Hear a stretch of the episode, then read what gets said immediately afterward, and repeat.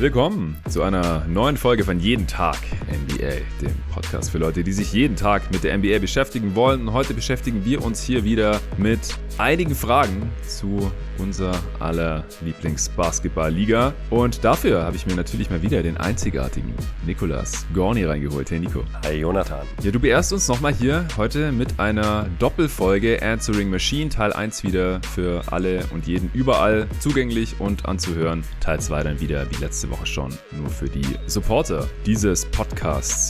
Wir beschäftigen uns heute unter anderem mit den besten GMs dieser Liga, mit einem Trade-Vorschlag zwischen den Warriors und den Pistons. Wir beantworten die Frage, ob die 2018er Warriors gegen die 98er Bulls eine Chance gehabt hätten. Wir stellen die beste 5 aus Spielern auf, die noch nie All-Star waren und versuchen zu beantworten, wie es sein kann, dass Spieler unfit in die Saison kommen und ob es dann überhaupt noch geht, sich in Form zu bringen während der 82 Spiele Saison. Ja, all das und viel mehr noch besprechen wir heute hier im ersten Teil, der mal wieder gesponsert wird. Und aus diesem Grund kann dann auch jeder hören, der Sponsor heute ist mal wieder HelloFresh.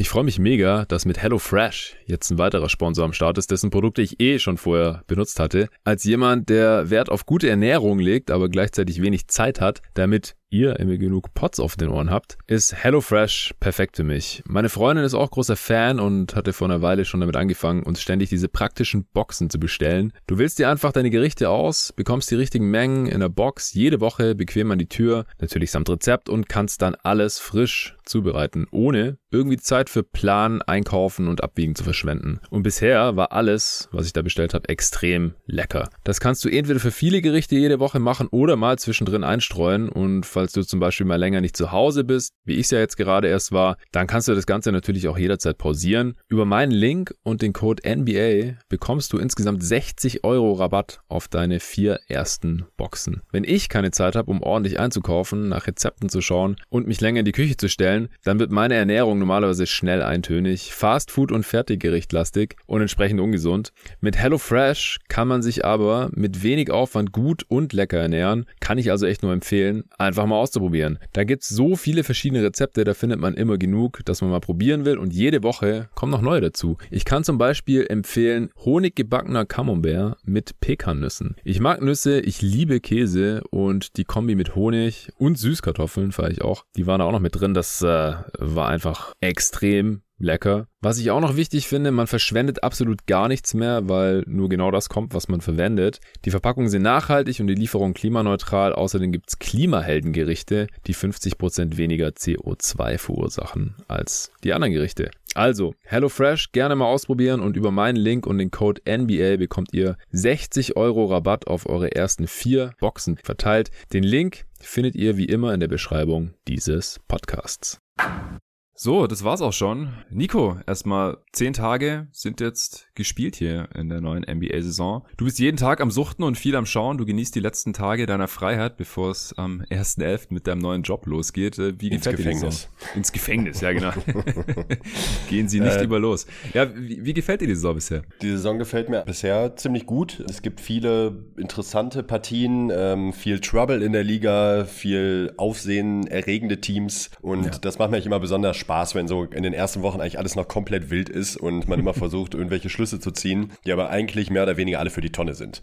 Natürlich gibt's halt eigentlich äh, ein paar Spieler oder ein paar Tendenzen, wo man ähm, sich vielleicht denken kann, okay, vielleicht kann daraus etwas entwachsen, sowohl positiv als auch negativ. Aber grundsätzlich sind das so die wilden Wochen der, der Saison und die genieße ich in dem Sinne immer, weil man so unbeschwert schauen kann, ohne jetzt großartig schon äh, große Schlüsse zu ziehen. Ja, auf jeden Fall. Also äh, mir macht's auch mega Bock. Ich konnte jetzt die letzten Tage ein bisschen aufschließen und viel nachholen, was mir über die ersten paar Tage der Saison, übers Wochenende so ein bisschen verwehrt geblieben ist, weil ich so viel hinterm Steuer gesessen war. Ich bin einfach innerhalb von einer Woche oder weniger als einer Woche, letztes Mal, als wir aufgenommen haben, da saß ich ja noch in äh, Andalusien auf dem Campingplatz und seither bin ich 3500 Kilometer gefahren, was äh, auch relativ anstrengend war. Ich habe dann jetzt seither einige Spiele sehen können, nachholen können, Gestern Abend gab es ja auch Triple Threat zum zweiten Mal jetzt in dieser Saison mit André Vogt und Julius Schubert. Da haben wir auch schon viel über die jetzt äh, laufende Saison gesprochen, Overreactions und Überraschungen der ersten paar Tage und wie die dann einzuordnen sind. Das kann man alles auch noch nachschauen on demand natürlich. Das äh, war zum ersten Mal auf dem eigens dafür neu eröffneten YouTube-Kanal Triple Threat heißt der. Da äh, könnt ihr das natürlich noch gucken. Und es war ausnahmsweise auch Montag, weil ich blöderweise auch eine Panne hatte auf der Rückfahrt und dann ungeplant schon auf dem Weg nach Berlin über Stuttgart fahren musste. Mein Vater hat kurz die Karre repariert. Ich habe sie im Pod äh, mit Arne auch schon kurz erklärt. Äh, und dann bin ich gestern wieder zurück nach Stuttgart gefahren, wo ich jetzt hier die nächsten zwei Wochen knapp sein werde, bevor ich dann wieder endlich für einen längeren Zeitraum am selben Ort sein werde. Und zwar äh, an meinem eigentlichen Wohnort in Berlin, dann wahrscheinlich bis, bis Weihnachten rum oder so. Und dann läuft auch alles wieder ein bisschen in geregelteren Bahnen. Ich werde jetzt aber auch die nächsten Tage endlich mal ähm, ja normalen jeden Tag NBA-Alltag haben. Freue mich auch schon richtig drauf. Ja, und jetzt freue ich mich auf die ganzen Fragen, die reinkamen. Also es waren noch mehr Fragen als letzte Woche. Die Hörer sind auch heiß, haben auch viele Fragen jetzt schon zur laufenden Saison gestellt. Dann natürlich auch die zeitlosen Fragen, Sachen, die ein bisschen Richtung historischen Kontext gehen, wo du ja auch so ein bisschen der prädestinierte Ansprechpartner bist hier bei jeden Tag NBA. Wir haben so 20 der circa 25 Fragen, die reingekommen sind, hier jetzt aufgeteilt auf diese und die nächste Folge jeweils circa 10 werden wir jetzt durchballern. Die Handvoll Fragen, die wir jetzt hier nicht mit reingenommen haben, das waren in der Regel spezifische Fragen zu Spielern oder zu Teams. Wie finden wir die ersten drei Spiele? Wie würden wir das einschätzen? Würden wir das bewerten? Geht es die ganze Saison weiter? Und da haben wir beide halt uns dann gesagt, das ist jetzt einfach noch ein bisschen früh. Also das ist halt gerade das, was du angesprochen hast. Äh, da wollen wir erst noch ein bisschen mehr sehen vom jeweiligen Team, vom jeweiligen Spieler, bevor wir dann Rückschlüsse auf die gesamte Saison ziehen wollen. Ist eine langweilige Antwort, aber ich denke, da haben wir dann alle auch mehr von, als wenn wir jetzt hier uns irgendwas aus der Nase ziehen, was wir meinen gesehen zu haben in ein, zwei, drei Spielen. Trotzdem an der Stelle dann Shoutout an Josh Gedi, der die Liga gerade komplett demontiert. Und das ja, genau. wird so weitergehen. Ja, definitiv, definitiv. Ja, letzte Woche war noch LeBron Topscorer, zumindest äh, nach der ersten Spielnacht. Heute sieht schon wieder ganz anders aus. Äh, ich würde sagen, wir kommen direkt zur ersten Frage und zwar von äh, Filippo Abele. Hi Nico und Jonathan, meine Frage. Stars können ihre Würfe während eines Spiels nehmen, wann und so viel sie wollen. Soweit so gut. Wie läuft das aber mit den Spielern, die nur eine begrenzte Anzahl an Würfen haben? Haben die x Minuten für ihre Y-Würfe? Kann mir das nicht vorstellen, wie die fünf auf dem Feld den Überblick im Spielgeschehen behalten. Danke für eure Antwort. Viele Grüße aus Filderstadt. Hey, es ist hier gerade um die Ecke. Also ich kann hier quasi aus dem Fenster auf Filderstadt runterschauen, von da, wo ich gerade sitze. Äh, hab da auch eine Zeit lang gelebt, direkt am Stuttgarter Flughafen. Und bei dem Nachnamen Abele, da muss ich gerade mal fragen, fragen, Filippo, bist du verwandt oder verschwägert mit dem Lulu Abele? Das ist ein ehemaliger Mitspieler von mir. Falls ja, äh, Grüße gehen raus. Ja, Nico, ähm, was kannst du zu der Frage sagen? Ich, ich habe die Frage so verstanden, der Filippo fragt sich, wie die Wurfverteilung bei einem Team zustande kommt. Also wie hat das Team im Blick, wann welcher Spieler einen Wurf nehmen darf, abseits der Stars, die, wie er es so schön sagt, ihre Würfe während eines Spiels nehmen dürfen, wann und so viel sie wollen.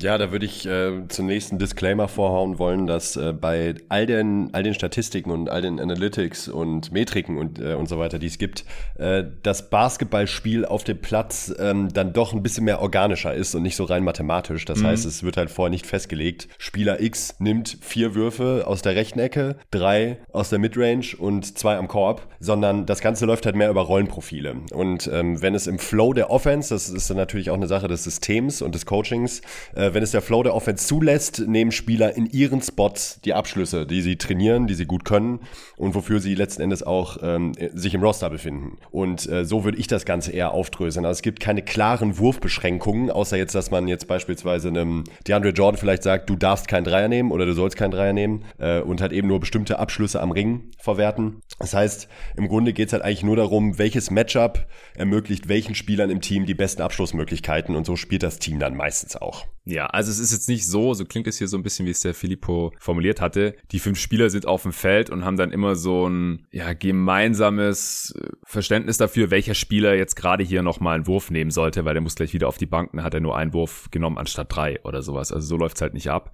sondern da gibt's ja so viele Faktoren, die einen Einfluss darauf haben, wer wann welche Abschlüsse nimmt. Den größten Einfluss darauf hat wohl nach wie vor in den allermeisten Teams der Coach, weil der schaut sich das eben an über einen Verlauf eines Spiels oder mehrere Spiele. Also jetzt auch nicht irgendwie nur fünf Minuten oder so. Das ist einfach auch zu kleine Sample Size mal wieder. Aber ja, wenn ein Coach halt das Gefühl hat, hier dieser Spieler, der ist zu passiv oder der überdreht, dann sagt er das dem auch mal beim nächsten Timeout oder bei der nächsten Trainingseinheit oder wenn er das über fünf Spiele beobachtet hat, dann äh, kann der Coach da eben eingreifen und sagen, hey Junge, hier nimm lieber diese Würfe, die lass mal weg. Das hier wollen wir sehen, kann man dann auch in der Filmsession vielleicht schön zeigen an Beispielen und so weiter. Das ist, denke ich mal, der größte Faktor. Dann ist es natürlich auch der Spieler selbst, ja, was ist sein eigenes Selbstverständnis, sein Rollenverständnis, ähm, was meint er, welche Würfe er jetzt in welche Situation zu nehmen hat, was fließt damit ein, ist er an dem Tag heiß, ja, fühlt er sich gut, denkt er, jeder Wurf ist drin oder hat er ein bisschen Schiss äh, vor dem Moment oder natürlich auch sieht er sich einem guten Defender gegenüber oder einer guten Defense. Ja, das hat natürlich auch Einfluss. Was gibt die gegnerische Defense? Welchem Spieler welche Würfe? Das hängt von den Scouting Reports ab und wie gut die Teams auch darauf eingestellt sind.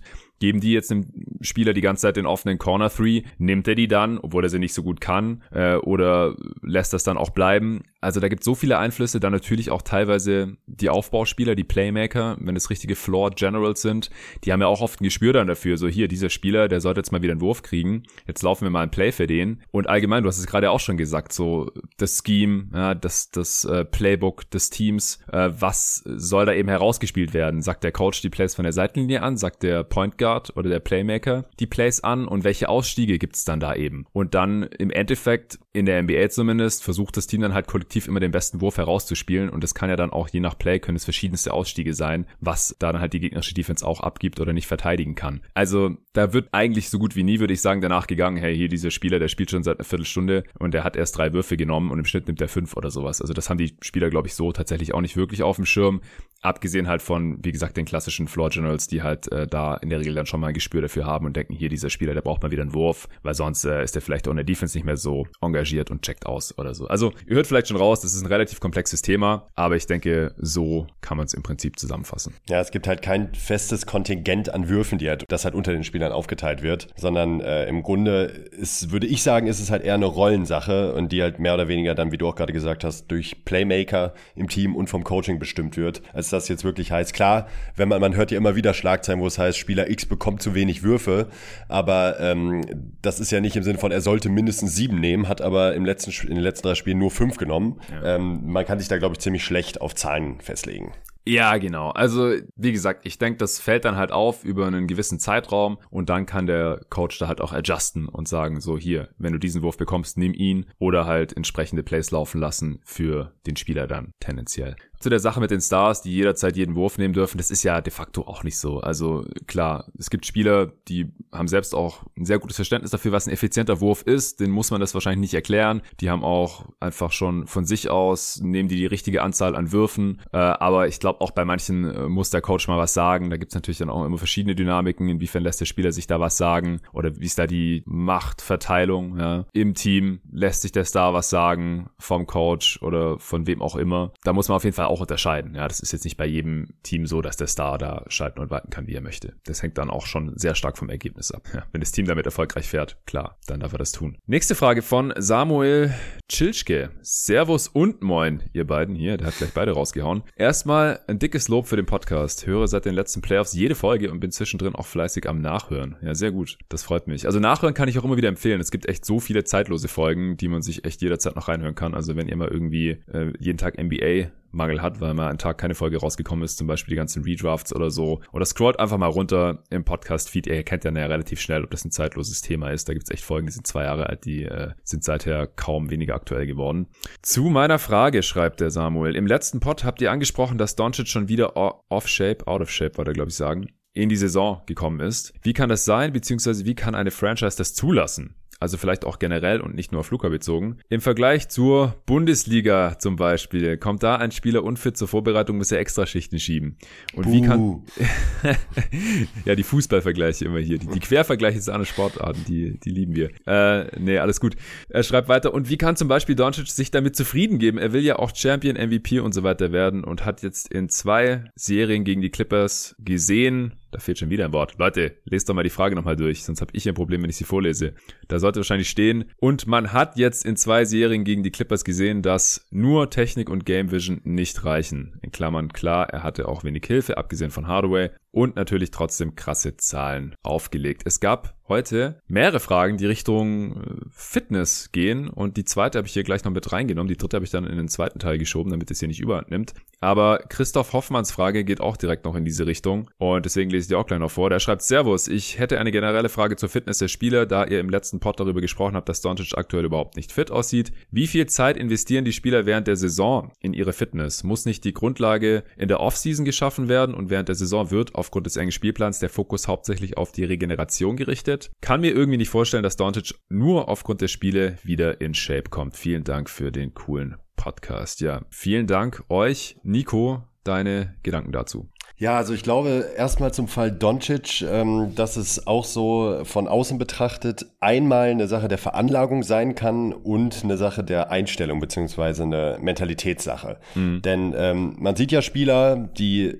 tendenziell sehr fit in die Saison starten, ähm, körperlich, und Spieler, die es eher nicht so tun. Und ähm, ja, das kann natürlich einmal daran liegen, dass sie sich schwerer tun, in eine gute Shape zu kommen, aber auch damit zu tun, ähm, dass es ihnen einfach nicht so wichtig ist, beziehungsweise dass ihnen vielleicht auch äh, die gerade die ersten Saisonmonate nicht so wichtig sind. Ich denke da in, in der Parallele beispielsweise an äh, Shaq, der teilweise wirklich in desaströser körperlicher Verfassung in die Saisons gestartet ist. Ja, dem musste ich auch sofort denken. Auch in seine Top-Saisons, wo bemerkt. Und da war es mhm. ja so, was der Christoph nachher anspricht, der hat sich in Shape gespielt. Also ja. alles spätestens zu den Playoffs war der Typ fit. Ja. Und äh, auch wenn er da natürlich auch Ups und Downs hatte in den unterschiedlichen Jahren, war er da in der Regel absolut nicht nur spielbereit, sondern eben auch in sehr guter körperlicher Verfassung. Und das geht schon. Also bei dem Spielplan, den die ähm, Jungs da haben, mit entsprechendem Einsatz und vielleicht kann man dann noch ein bisschen an der Ernährungsschraube drehen, da kann man sich schon fit spielen über eine Saison, das geht schon. Ähm, ja, ganz kurz dazu einhaken, also ist ja auch hier voll mein Thema. Also das geht definitiv. Also ein NBA-Spiel ist einfach so kräftezehrend. Also da verbrennst du halt so viele Kalorien und du machst es halt 82 Mal. Also im Schnitt spielt ein NBA-Team ja 3,5 Spiele pro Woche. Um fit zu werden, also gerade um Fett zu verbrennen, muss man ja in Anführungsstrichen nur mehr Kalorien verbrennen, als man zu sich nimmt. Und das geht dann halt super schnell, wenn du so viele Kalorien verbrennst. Und dazu haben die ja auch noch Training, die haben Shootarounds, da werden auch nochmal Kalorien verbrannt.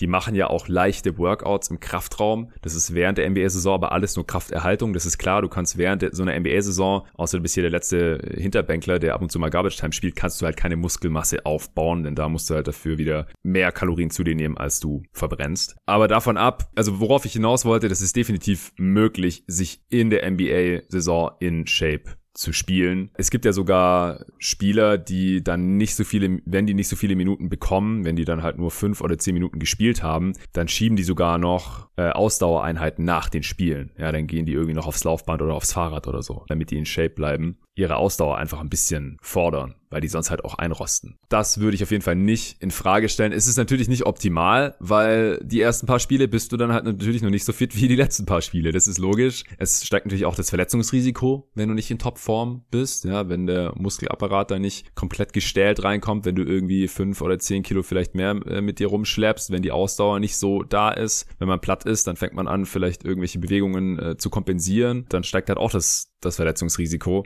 Also ideal ist es auf keinen Fall. Wir haben es aber auch schon gesehen. Ich musste auch sofort an Shaq denken. Und ich kann mir halt auch vorstellen, dass Doncic jetzt halt, wie gesagt, ich habe es ja mit Arne angesprochen in der letzten Folge, darauf beziehen sich die Leute hier ja, dass äh, das bei Luca jetzt halt schon so ein kleiner Trend zu sein scheint. Ähnlich wie bei Embiid wo man auch das nach einer Zeit das Gefühl hatte, wo sich ja auch alle Jahre lang bisher immer aufgeregt haben, warum der Typ nie richtig fit ist, abgesehen mhm. von den Verletzungen natürlich. Aber man auch den Eindruck hatte, er gibt halt eben nicht ganz so viel darauf, in bestmöglicher Shape in die Saison zu starten. Ja. Und da können wir direkt zum nächsten Punkt kommen mit den Franchises, wie die das zulassen oder warum die ja. das zulassen. Äh, es ist natürlich einmal eine Sache, ob man jetzt ein Superstar ist ähm, wo man dann solche Sachen mehr oder weniger selber diktieren kann, weil da zählt dann letzten Endes die Leistung. Und natürlich wird in manchen Franchises es auch den Stars mehr nahegetragen, mal schön fit zu sein und äh, entsprechend zu performen. Das wissen die Spieler aber. Also es ist ja, ja, kein Hexenwerk. Die Spieler wissen Bescheid, dass sie im besten Fall fit sein sollten. Und ich kann mich da auch, äh, eine kleine Anekdote, ähm, an Diao, Boris Diao beispielsweise erinnern, bei dem das ja wiederum im Vertrag stand, dass wenn er eine bestimmte Gewichts, ähm, ein bestimmtes Gewicht überschreitet, bekommt er weniger Geld. Und mhm. sowas wird zum Beispiel bei Doncic halt garantiert nicht geben. Äh, das ist dann aber wieder so eine Sache, ja, ich glaube schon, also ich glaube nicht, dass die Franchise, solange es halt nicht im Vertrag steht, haben sie darüber auch kein Recht zu urteilen, wie der Körper des Spielers aussehen soll oder wie fit er sein soll.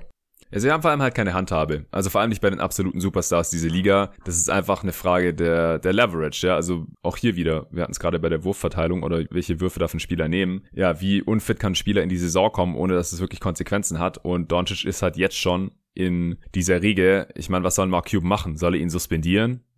soll er ihm eine Strafe aufbrummen? Muss der dann Linienläufe machen? Ganz bestimmt nicht, weil dann sagt ein Doncic, nö, mach ich nicht. wenn dann Jason Kidd äh, sagt, doch, das machst du, dann sagt Doncic, ja, okay, dann tradet mich halt. Also, ja. das, das ja, ja. kann man sich ja schnell vorstellen. So was, was hätten die Lakers damals machen sollen mit Shaq? Klar, Kobe ist dann angepisst und dann äh, früher oder später ging das halt einfach nicht mehr weiter, weil die zwei so unterschiedliche Arbeitseinstellungen haben. Kann man ja alles nachlesen jetzt im Nachhinein, haben sie auch genug drüber gesprochen, die beiden. Das waren halt so die beiden Extreme. Die einen sind halt von sich aus absolute Arbeitstiere, die machen vielleicht nach den Playoffs oder nach dem Ende der Saison eine Woche oder zwei äh, gehen die in Urlaub und dann geht's da aber halt schon wieder los und die kommen in Top-Shape in Form, die zocken schon vier Wochen äh, gegen ihre Kollegen, bevor, bevor es überhaupt mit dem Trainingscamp losgeht oder so. Und die anderen, gerade wenn die halt auch Nationalmannschaft spielen, so scheint es ja wohl bei Doncic gewesen zu sein. Danach gönnen die sich halt erstmal ein bisschen Urlaub und denken die, denken die dann irgendwie ein paar Wochen später, ach shit, jetzt geht's ja schon bald wieder los und äh, jetzt muss ich hier vielleicht auch mal langsam wieder anfangen. Und dann reicht's halt nicht, bis die Saison losgeht, um dann wieder in Top-Shape zu sein. Äh, und dann ist es natürlich auch ein Stück weit körperliche Veranlagung, das hast du ja vorhin auch schon ganz kurz angerissen. Äh, manche Spieler sind halt, ohne dass sie großartig was machen müssen, gerade in den jüngeren Jahren, ja. Also die Spieler, die fressen ja teilweise auch so viel Junkfood und ernähren sich so schlecht. Also die sind da halt teilweise noch so hinterher. Ich meine, man kann es ihnen teilweise auch nicht verdenken. Die verbrennen extrem viele Kalorien, haben vielleicht auch einen guten Stoffwechsel und äh, von Natur aus äh, sind die fit und, und dann fressen die halt auch dann mit Anfang 20 jeden Tag Burger und, und Chicken Wings und, und Pizza und das ist, und ist kein Problem. Und schlafen zwei Stunden ja. und, und machen abends noch Party und saufen und ja. so. Und es geht dann halt mit Anfang 20, aber mit Ende 20, Anfang 30 geht's dann halt nicht mehr. Und die, die nicht rechtzeitig den Sprung schaffen, die müssen ja nicht gleich vegan werden, wie Chris Paul oder LeBron, äh, absolute Obermaschine. Der isst ja auch zum Beispiel kein Schweinefleisch mehr, weil es auch tendenziell ungesund ist. Aber manchmal muss ich mich halt schon fragen, so, ich meine, dein Körper ist dein Kapital. Das sind Profis, die haben ja auch Zugang zu jedweder möglicher Ernährung, egal was das kostet. Die haben ja teilweise persönliche äh, Köche. Ja, ja die, also auch aufwandslos, ne? Das ist halt auch ja. das Ding, wo ich mir auch denke. Also die müssen eigentlich nur mit dem Finger schnippen und haben ihr perfektes Ernährungsprogramm da hingelegt ja. mit bestmöglicher Qualität der Zutaten und einem Koch, wo ich mir auch denke, so, ja, in den äh, frühen 20ern, wie du es auch gesagt hast, äh, ja, sonst von mir aus zwischendurch mal feiern und äh, bin, wer bin ich auch darüber zu urteilen. Aber es ist halt deren Job, für den die Millionen bekommen und wofür ich auch Geld ausgebe, dass ich mir den Bums da in reinziehe. und dann äh, würde ich halt auch gerne mal erwarten, dass der eine oder andere vielleicht auch noch die Extrameile mal auf dem Laufband läuft. Das mache ich schließlich auch, um irgendwie in Form zu bleiben. Ja, dann frage ich mich halt schon, wenn halt ein Karen Butler, kann ich mich noch erinnern, der dann halt irgendwie mit Ende 20 mal gesagt hat, so ja, ich, ich habe jetzt übrigens aufgehört, hier äh, Soda zu trinken, also Limo, also zuckerhaltige Getränke, weil das soll ja nicht so gesund sein. Und ich dachte so, ja, guten Morgen, Alter, das, ist dir das jetzt auch schon aufgefallen so? Also teilweise wirklich unfassbar, also es gibt wirklich Extreme von bis, äh, die absolut. Man überschätzt, glaube ich, auch stellenweise, wie wichtig den Spielern das ist oder wie sehr sie da auch sich selber ja. informieren. Ich äh, glaube ich schon. Ja, also ich ja. glaube, dass man so von außerhalb ja denkt, ja, die haben ja Zugang zu allem Möglichen und hier Berater und da Profis und äh, manche, wie du auch schon gesagt hast, pfeifen sich halt trotzdem ihre Peanut Butter in Jelly Sandwiches rein und danach Ey, nichts gegen PB&J, ja. Das, nee, nee, das, äh, ja, ist auch geil, ne? aber äh, ist jetzt halt auch, auch nicht gerade äh, gesund. Es gibt gesündere Sachen, definitiv, es gibt auch schlimmere Sachen. Ähm, ja. ich, Spieler sind halt oft nicht so offen dafür. Die, die wollen ja nichts hören, die müssen sich sowieso schon viel mit Sachen äh, beschäftigen, die ihren Körper angehen, trainieren viel und dann denken die halt, jetzt komm, jetzt lass mich doch bitte essen, was ich will, so ich bin doch fit. Dann wollen Teams halt Spieler auch nicht überfordern, dann hat es vielleicht nicht so die Priorität, dann ist es vielleicht doch wichtiger, dass er halt den Scouting Report noch liest vom Spiel, als dass er dann auch noch sich vorschreiben lässt, äh, was er halt abends um 10 sich noch reinschiebt auf seinem Hotelzimmer mit Roomservice oder halt auch nicht. Also zusammengefasst, die Mavs können da nichts machen. Bei einem Spieler wie Luka Doncic, sie können ihm das nahelegen, sie können ihm das erklären, aber im Endeffekt ist es halt wie bei Shaq, wenn er halt nicht in Shape in die Saison kommt und meint, er kann sich während der Saison dann in Shape spielen, dann ist es sehr schade. Und vor allem bei den Mavs ist es halt auch super wichtig, dass Doncic in Form ist, denn er ist mit so großem Abstand der beste Spieler. Wenn er nur bei 80, 90 Prozent seines Leistungsvermögens spielt statt bei 100, dann haben die Mavs ja auch direkt ein Problem ich, ich bin mal gespannt, wie sich das bei, bei Luca dann die nächsten Jahre noch weiterentwickelt. Weil ich meine, man muss jetzt auch dazu sagen, er hatte jetzt noch keine normale Offseason, doch eine nach der Rookie-Saison. Aber die letzten beiden, die waren halt auch stark verkürzt und also auch die letzte war ja einen Monat kürzer und dann war noch Olympia dazwischen und so. Also ich würde es jetzt noch nicht abschreiben, dass er das nicht in Zukunft dann vielleicht auch mit ein bisschen mehr Reife oder wenn er dann wieder in den Playoffs gescheitert sein sollte, früher als er das gerne möchte, dann ähm, zieht er vielleicht auch mal ein strengeres Off-Season-Regime durch und kommt fit in die Saison. Der Jonathan Gritschke hat ja auch eine interessante Frage. Er schreibt, Moin, Servus ihr beiden. Jetzt haben wir hier was losgetreten. äh, ihr dürft euch eine Starting Five aus allen Spielern bauen, die in diesem Jahrhundert in der NBA gespielt haben, aber noch nie in ihrer Karriere All-Star waren. Falls zu umfangreich, vielleicht mal eine Idee für einen extra Pod. Viel Spaß und haut rein. Ja, wir haben die Frage jetzt mal drin gelassen, denn es gab nicht so viele super umfangreiche Fragen heute und wir hatten Bock drauf. Und ich fand's dann auch gar nicht so schwer. Also ich nee, habe jetzt viele Kandidaten gefunden, also die letztendliche fünf ist vielleicht schwer. Äh, ich glaube, du bist ein bisschen anders reingegangen als ich, weil ich habe jetzt tatsächlich nur noch aktive Spiele genommen, aber so wie es der Jonathan ich formuliert nicht. hat, genau, kann man halt auch Spieler nehmen, die zwischen 2000 und 2014 gespielt haben, wo die Karriere schon lang vorbei ist. Yes. Ja, passt ja auch eher zu dir als hier äh, der prädestinierte NBA-Historian bei jeden Tag NBA. Dann äh, hau du doch mal deine fünf raus. Also ich habe tatsächlich, ähm, ich habe drei Reservespieler noch, die schmeiße ich am Ende einfach noch dazu, weil ich sie ja. cool fand und habe jetzt in meiner Starting Five ansonsten nur einen aktiven Spieler. Oh, okay. Der aber dafür auch so blutjung ist und ganz frisch, äh, dass ich mir das damit ein bisschen gerechtfertigt habe. Denn der wird garantiert All-Star werden. Äh, fällt jetzt nicht in die Kategorie, ist nie All-Star geworden, sondern äh, konnte einfach noch nicht. Und äh, das ist natürlich Ja Morant. Auf den mhm. wollte ich einfach nicht verzichten, weil ich ihn selber zu cool finde und wir auch gerade im letzten Pod noch drüber gesprochen haben, über die Young Guns, die jetzt äh, so langsam darauf drängen, bald ins All-Star-Team zu kommen. Ja. Also Ja Morant, äh, selbsterklärend, was der Potenzial hat, der wird äh, unzählige All-Star-Teams, wenn bei normalem Karriereverlauf oder bei zu erwartendem Karriereverlauf äh, wird er unzählige All-Star-Teams wird er dabei sein. Ähm, mhm. Dann habe ich dazu genommen äh, Jason Terry, der immer so ganz leicht unterm All-Star-Game geflogen ist manchmal. Also war ja mal Sixth ja. Man und äh, auch so oft in dieser Kategorie, aber hat's dann wie Manu Ginobili hat es dann geschafft, beispielsweise, den ich jetzt unabhängig davon auch nochmal deutlich stärker einschätze ja. über die Karriere. Aber ähm, Terry hat es halt fast geschafft, aber war halt auch immer dieser Spieler, der halt immer genannt wurde neben Dirk, äh, ey, ja, eigentlich fast ein All-Star, aber eben nicht so ganz. Und äh, ja, so ein bisschen so Tim Hardaway-mäßig, passt eigentlich gerade auch wieder zu den Mavs, so vom Spielertyp auch. Dann ja, habe ich mich entschieden für äh, Richard Jefferson. Ach krass. Den ich sowohl in Bezug auf die Langlebigkeit der Karriere sehr, sehr gut fand, als auch, der hat echt gute Jahre hatte auch noch ähm, bei den äh, Nets stellenweise am, am Beginn, äh, zu Beginn seiner Karriere und dann als Rollenspieler auch noch sehr effektiv war. Ein super guter Verteidiger, der am Ende dann sich tatsächlich auch noch einen Dreier angeeignet hat und ein äh, Scorer, der lange in der Liga war und sehr produktiv war. Deshalb fand ich den äh, noch gut. Highflyer ja, auch absolute Highlight-Maschine. Das hatte ich jetzt gar nicht so auf dem Schirm, dass er das tatsächlich nie geschafft hat. Nee, hat er nicht. Wobei der das neulich erst noch irgendwo erwähnt hat er ist ja auch Kommentator mittlerweile. Ja, aber der hatte zwei Jahre, so mit 22, 23 Punkten pro Spiel bei New Jersey damals noch. Da ist er, glaube ich, relativ knapp dran gescheitert. Aber er war halt auch immer so ein bisschen der Dritte im Bunde. Also wenn halt einer bei den Nets All-Star geworden ist, dann war es Jason Kidd. Ja. Wenn es zwei geworden sind, dann mit Vince Carter waren es Vince Carter und Jason Kidd. Und so gut waren die Nets dann halt auch nicht mehr, dass sie dann irgendwie drei All-Stars hätten stellen sollen. Kenyon Martin war auch noch da. Ich glaube, der war auch mal All-Star. Ich habe es auch in irgendeinem Buch letztens noch gelesen, meine ich, in Ausschnitte. Kann es sein? Ja, war das vielleicht bei Return of the King? Da hat er doch das Vorwort geschrieben. Hat er das da Nee, erwähnt? ich glaube, das war hier von äh, Abrams, dieses Prep to Pro. Ach ja, genau, das habe ich Kann auch gelesen sein? im Urlaub. Ich glaube, ich glaub, das müsste sein, dass das in dem Zusammenhang war. Ja, sorry.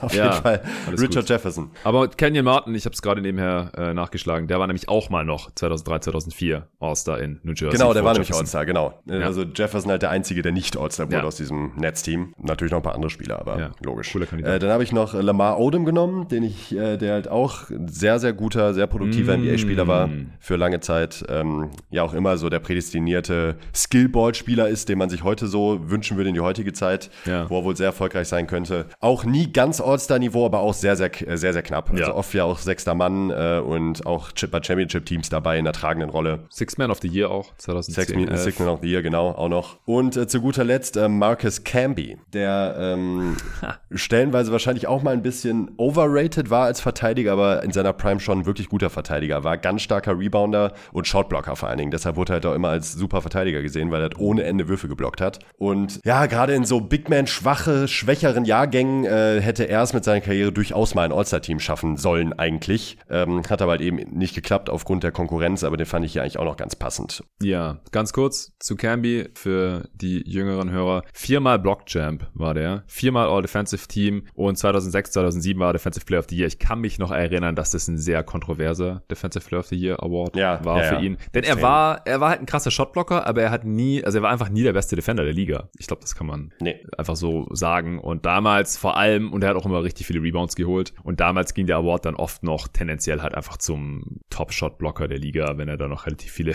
Rebounds geholt hat und jetzt kein schlechter Defender war. Also das war er wirklich nicht. Er war gut. Er war vielleicht auch ein defensiver Top-5-Big oder so, aber es gab damals halt auch schon deutlich bessere. bessere. Ja. ja. Ja. dann zum Abschluss noch äh, ganz kurzes äh, Name-Dropping über Spieler, die ich noch nachgedacht habe. Einmal ja. JJ Reddick, ähm, der jetzt mhm. natürlich kein All-Star-Spieler in dem Sinne ist, aber wenn ich an Kai Korver denke, der es halt mal geschafft hat, war Reddick da halt relativ nah dran, stellenweise vielleicht. Dann äh, Shane Battier, der halt jetzt auch nie so die prädestinierte All-Star-Karriere auch hingelegt hat, aber halt ein wahnsinnig wertvoller Rollenspieler war Zeit ja. in seiner Karriere, sowohl in der Defense als auch in der Offense ähm, als Spacer. Ja, der war verdammt weit weg von dem All-Star-Game. Ja, ja, klar. Aber halt äh, so der prädestinierte Numbers-Guy, ähm, der halt auch in allen Analytics immer ganz vorne mit dabei war und halt durchaus ein sehr, sehr guter Spieler war über seine Karriere. Und zu guter Letzt habe ich dann noch äh, Brent Barry, den ich auch sehr gut fand, äh, bis er aufgehört hat. Der ist natürlich jetzt auch schon länger raus aus der Liga. Mhm. Und natürlich äh, mein Favorite Favorite Boris Diaw. Ja, ja, sehr geil. Ja, Brent Barry, Ex-Slam Dunk Champ, wer kennt ihn nicht? Bei Shane Battier fand ich gerade interessant, weil du gesagt hast, äh, Analytics-friendly Spieler. Also bei den On-Off-Based Analytics auf jeden Fall. Also hat das Team einfach immer sehr viel besser gemacht, wenn er auf dem Feld stand. Ohne halt dafür irgendwas großartig im Boxscore zu liefern. Also die Boxscore-based äh, Metrics wie PER zum Beispiel ist auch eine, ein Trash-Metric. Sorry, da war er immer ziemlich schlecht. Also es war so ein Typ, ich weiß nicht, hatte unter, unter 10 PER oder ja. so meistens. Und weil er halt einfach wenig Punkte, wenig Rebounds, wenig Assists und so hat viele Sachen gemacht, die nicht im Boxscore landen. Gute Help, die smarte Pässe, die nicht unbedingt zu Assists führen. Äh, Gravity, weil er ein guter Shooter war. Solche Sachen halt. Sehr, sehr, sehr, sehr smarter Spieler. Ich schaue es jetzt gerade tatsächlich noch nach mit dem äh, PER. Ich will, das, äh, dass es weniger vorkommt, wenn ich hier am Laptop sitze und sage, ja, ich glaube hier dies und das, wenn es halt so ein ja. Klick entfernt ist. Fake News. Ja, 12,6er PER und echt oft so um, um die 10. Ja. Und bei ja, und dafür hat halt, da sieht man halt wieder, ähm, eine Menge Sachen landen halt einfach nicht in den offensichtlichen Zahlen. Denn er hat sein, seinem Team immer geholfen zu gewinnen. Exakt. Ja, also ich hatte einen ganz anderen Ansatz, aber es ist ja dann noch interessant. Ich habe nur aktive Spiele genommen und klar, da sind jetzt viele der Spieler drin gelandet, die wir hier letzte Woche schon erwähnt hatten, nach dem Motto, die waren noch nie All-Star, aber könnten es jetzt diese Saison eventuell schon mal schaffen. Ich habe ein ganzes Team aufgestellt, also Starter auf der 1 ist natürlich Morant, Backup Fox, dann da direkt daneben habe ich noch Lamello hingestellt. Man könnte hier auch Red Van Vliet nennen, den wir letztes Mal glaube ich nicht genannt haben, mhm. aber den hatte ich letztes Jahr schon relativ nah beim All-Star-Game. Äh, dann Malcolm Brockton ist dann da der dritte Backup, wenn man so will, im Backcourt Court. Im Frontcourt habe ich Jeremy Grant und als Backup Michael Porter Jr., der hat jetzt einen miesen Start in die Saison, deswegen äh, hat ja auch Jeremy Grant den Starting-Spot bekommen, der war auch letzte Saison noch ein bisschen besser als Porter Jr., aber äh, könnte jetzt hier auch andersrum laufen, wenn äh, Porter Jr. hier langsam mal zu der Form findet, die die Nuggets jetzt auch brauchen von ihm. Dann habe ich äh, John Collins als Starter und dann noch ein Spieler als Backup, der ein bisschen mehr in die Kategorie fällt, der Spieler, die du jetzt hier ausgegraben hast, aber er spielt halt noch Danilo Gallinari. Oh, auch cool, stimmt. Ja, und auf, als Starter habe ich nochmal einen Atlanta Hawk, also der Frontcourt hier sehr Atlanta Hawks-lastig. Da habe ich Clint Capella und als Backup DeAndre Ayton und Miles Turner habe ich auch noch mit reingeschoben. Hm. Also alle Spiele, die nie All-Star waren, aber ich glaube, diese Starting 5 oder wenn man das ganze Team nehmen möchte, dann wäre das auch schon relativ konkurrenzfähig. Ja, auf jeden Fall. Wahrscheinlich werden, sind halt viele Spieler, von denen du jetzt genannt hast, könnten durchaus halt auch eine bessere Karriere hinlegen, als es äh, die Spieler getan haben, die ich genannt habe. Ja. Allerdings haben es halt noch nicht. Ich finde jetzt halt Spieler, die jetzt halt zwei, drei, äh, zwei oder drei Jahre ähm, dabei sind, kann man hier natürlich selbstverständlich nennen, ähm, wenn man den Ansatz wählt, den du gewählt hast. Aber da steht halt noch in den Sternen, was die noch so reißen werden in ihrer Karriere. Ja, kommt natürlich drauf an, wie man sich die Frage hier ausgelegt genau. hat. Aber ich, ich fand auch natürlich deine äh, fünf äh, spannende oder ja, war ein schöner Trip down Memory Lane, den du hier äh, uns beschert hast. Vielen Dank dafür. Robert Horry war übrigens auch noch nie All-Star-Fan. Ja, stimmt. Und den hätte ich auch noch nehmen können. Ja, stimmt. Ja, der hat auch ja. noch in diesem Jahrhundert gespielt. Christoph Leersmacher schreibt, Hallo ihr beiden. Auf wen würdet ihr in einer Finals-Serie Bulls 98 gegen die Golden State Warriors 2018 setzen. Viele Grüße und danke für den immer guten Content von euch, Christoph. Ja, danke dir für die Frage. Nico, auch wieder voll dein Thema. Ja, macht auch super Spaß. Äh, gab's, äh, gab's aber, glaube ich, in der Richtung zumindest schon mal. Ähm, ich würde jetzt halt auch sagen, dass die Bulls von 96 tendenziell eher noch besser waren als die von 98. Das ist aber, ist aber dahingestellt. Ich hm. bin jetzt einfach in meinem Kopf vom besten Warriors-Team ausgegangen und vom besten Bulls-Team ja, aus okay. der Ära. Da wäre erstmal wichtig, ein paar Parameter vor vorher festzulegen. Was gibt's für Regeln? Ähm, das macht durchaus schon mal was aus. Ist eine ja. Zone erlaubt oder nicht? Ähm, unter anderem Handchecking und so weiter und so fort. Da gibt schon so ein paar Sachen, die auch für den Spielausgang, glaube ich, nicht ganz unerheblich wären. Und ansonsten würde ich sagen, wenn die Bulls vorangegangen nicht ein ausführliches Briefing erhalten würden, ähm, würden die komplett abgeschlachtet werden. Und das liegt nicht daran, dass sie talentmäßig so weit hinter diesen Warriors sind, sondern äh, die Warriors haben halt mit Curry, Clay und Durant im ersten Viertel wahrscheinlich 20 Dreier draufgeknallt und die Bulls wissen überhaupt nicht, was gerade passiert ist, weil sie selber vielleicht drei genommen haben in ja. dieser Zeit. Und äh, schon beim Aufwärmen, ich glaube, Bill, Bill, Simmons hat es auch mal in einem seiner Pods vor längerer Zeit irgendwann mal besprochen. Er hat so diese Szenerie dargestellt, äh, wie die beiden Teams sich so gegeneinander auf, aufwärmen und ähm, Pippen kommt so zu Jordan und meint so, Alter, was machen die da? so, man muss sich ja vorstellen, das hat, also dieses Warriors-Team hat nichts mit dem Basketball zu tun, der Mitte oder Ende der 90er gespielt wurde. Gar nichts, absolut nichts. Ähm, so schnell wie die spielen, so athletisch wie die spielen und vor allen Dingen eben so sehr wie die den Floor spacen. Ja. Äh, wenn ich mir allein das Spacing vorstelle bei diesem Bulls-Team im Vergleich, ist eine absolute Katastrophe, also nach heutigen Maßstäben. Ja, ja. Also eben ohne diese Parameter festzulegen, würde ich ganz klar sagen, haben die Bulls kaum eine Chance. Auch trotz Jordan. Denn dazu kommt, dass das jetzt nicht mehr Jordans stärkstes Jahr war, wenn man von 98 ausgeht. Mhm. Da gab es ein paar bessere Jordan-Versionen und Curry war in der Prime, Durant war in der Prime. Äh, also man denke nur an dieses Death-Line-Up der Warriors und da kann dann halt auch Dennis Rodman in der Zone als toller Rebounder halt leider auch nicht mehr so viel ausrichten. Ja, ja. Und vor allem halt, also die Regelgeschichte darf man echt nicht unterschätzen, weil es ist ja nicht nur so, dass man früher keine Zone spielen durfte. Man durfte ja noch nicht mal, also man musste entweder hart zum Double-Team kommen oder musste bei seinem Mann stehen bleiben. Alles dazwischen war einfach illegal Defense. Und wenn man nicht die Zone überladen kann zum Beispiel gegen dieses Warriors-Team äh, oder halt quasi die, die Defense schon so ein bisschen shiften kann, wenn ein Durant den Ball bekommt in der Midrange oder sowas, ja, gute Nacht. Also One-on-One, -on -one, wir hätten den, also auch ein Scotty Pippen konnte den nicht verteidigen, würde ich jetzt mal stark behaupten. Also no man sagte immer, ja, in den 90ern war noch mehr erlaubt. Ja klar, man durfte den Gegenspieler ein bisschen härter anfassen, Stichwort Handchecking. Es gab jetzt noch nicht so schnell Flagrant Fouls oder irgendwelche Ejections und Suspensions, aber das war's halt schon. Man durfte ein bisschen mehr prügeln, aber was halt defensive Schemes angeht, war halt früher nicht so viel erlaubt, weil Illegal Defense da halt vieles zunichte gemacht hat. Und das ist halt alles erlaubt und die Warriors waren ja auch nicht nur eine offensive Juggernaut, sondern die waren halt auch defensiv richtig, richtig heftig. Yes. Also Draymond Green Einfach noch in der Prime. Zone zu packen gegen dieses Bulls-Team. Ne? KD hatte bei den Warriors seine besten defensiven Jahre. Der war so ja. in der Defensive Player of the Year Konversation drin. Das fand ich ein bisschen übertrieben, aber er war auf jeden Fall ein krasser Plus-Defender, gar keine Frage. Und dann halt Andrew Iguodala, wenn die da ihr äh, Death-Lineup 2.0 mit KD eben aufs Feld geschickt haben. Iguodala war da auch noch um einiges besser. Der hätte sich, glaube ich, auch ganz gut um Jordan kümmern können. Also will jetzt die Warriors hier auch nicht überhypen oder so, aber das ist halt so, wenn ein Team gegen ein Team von 20 Jahre vorher spielt. Also ich glaube, zu jeder Zeit das Team, das 20 Jahre weiter ist. Sowohl was ja. Skills angeht, was körperliche Verfassung auch angeht. Und also die, dieses Bulls-Team, das musste einfach nie so in Space verteidigen. Man hatte nie diese Laufwege mit diesem Spacing, in dieser Geschwindigkeit. Das war einfach, war einfach noch eine andere Zeit. Gehe ich mit. Ja, und eben auch, und auch zu scoren für dieses Bulls-Team, eben gegen diese Defense, wie du es gerade dargestellt hast. Wir haben irgendwie mit Draymond einen der besten Defender aller Zeiten äh, auch, auch in diesem Team, die halt auch, gerade weil sie halt eben äh, eine Zone spielen können oder tendenziell eine Zone spielen können in dieses Bulls-Team, machen sie halt die Zone schon mal dicht. Das heißt, es gibt vielleicht ein paar Midranger dann auch für, für Jordan und Co., aber ähm, das Bulls-Team, also Jordan war es ja auch nicht gewohnt, in seiner Karriere gegen äh, eine Defense in der Art zu spielen, nee. die sich so bewegen kann und die ihn halt eben nicht nur im One-on-One verteidigen kann. Und das war natürlich auch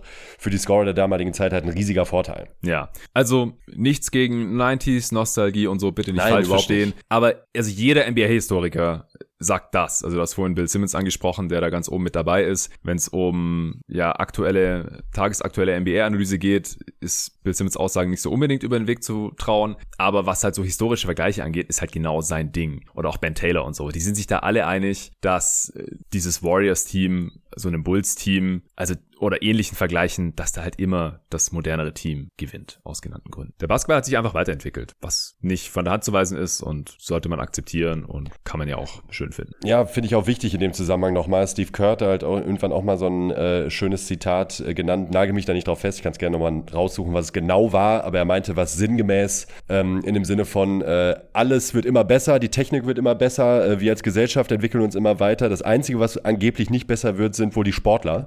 Und, äh, und das kann es wohl irgendwie nicht sein, weil er nämlich, glaube ich, auch genau auf diesen Zusammenhang angesprochen wird. Weil könnten die, deine Warriors auch mithalten mit den Superteams der Vergangenheit? Der mal meinte dann, weil irgendwie Barkley wieder irgendeinen Mist gesagt hat, dann hätten wir den Arsch versohlt oder was weiß ich nicht was. Ja, ähm, dass man da halt immer als gerade ehemaliger Sportler dazu tendiert, ja, was wir damals gemacht haben, können die alle nicht mehr. Aber es ist ja eigentlich das Gegenteil der Fall. Die Spieler sind fitter, die Spieler sind schneller, besser ausgebildet, haben viel mehr Zugang zu Quellen, zu Taktik und so weiter. Deshalb, ähm, ja, fand ich das immer ganz treffend von, äh, von Kerr, wie er das ein bisschen gehatet hat, diese ewig gestrigen. Ja, und wer könnte das besser einschätzen als Steve Kerr, der sowohl bei diesen Bulls Eben. gezockt hat, als auch diese Warriors coacht und dazwischen auch noch andere erfolgreichen Basketball gespielt hat. Ja, kommen wir zu einer Frage von Walter Stengel. Der schreibt, hallo Jonathan und Nico. Erstmal macht weiter so toller Job und interessanter Content. Meine Frage, man redet oft von den sechs Titeln von Jordan und dass es ohne seine Pause gegebenenfalls noch mehr gewesen wären. Außerdem davon, wer dank ihm nie einen gewonnen hat. Äh, Chuck und dann Winke-Emoji bei LeBron James habe ich das noch nie wirklich gehört. In Klammern klar, spielt ja noch.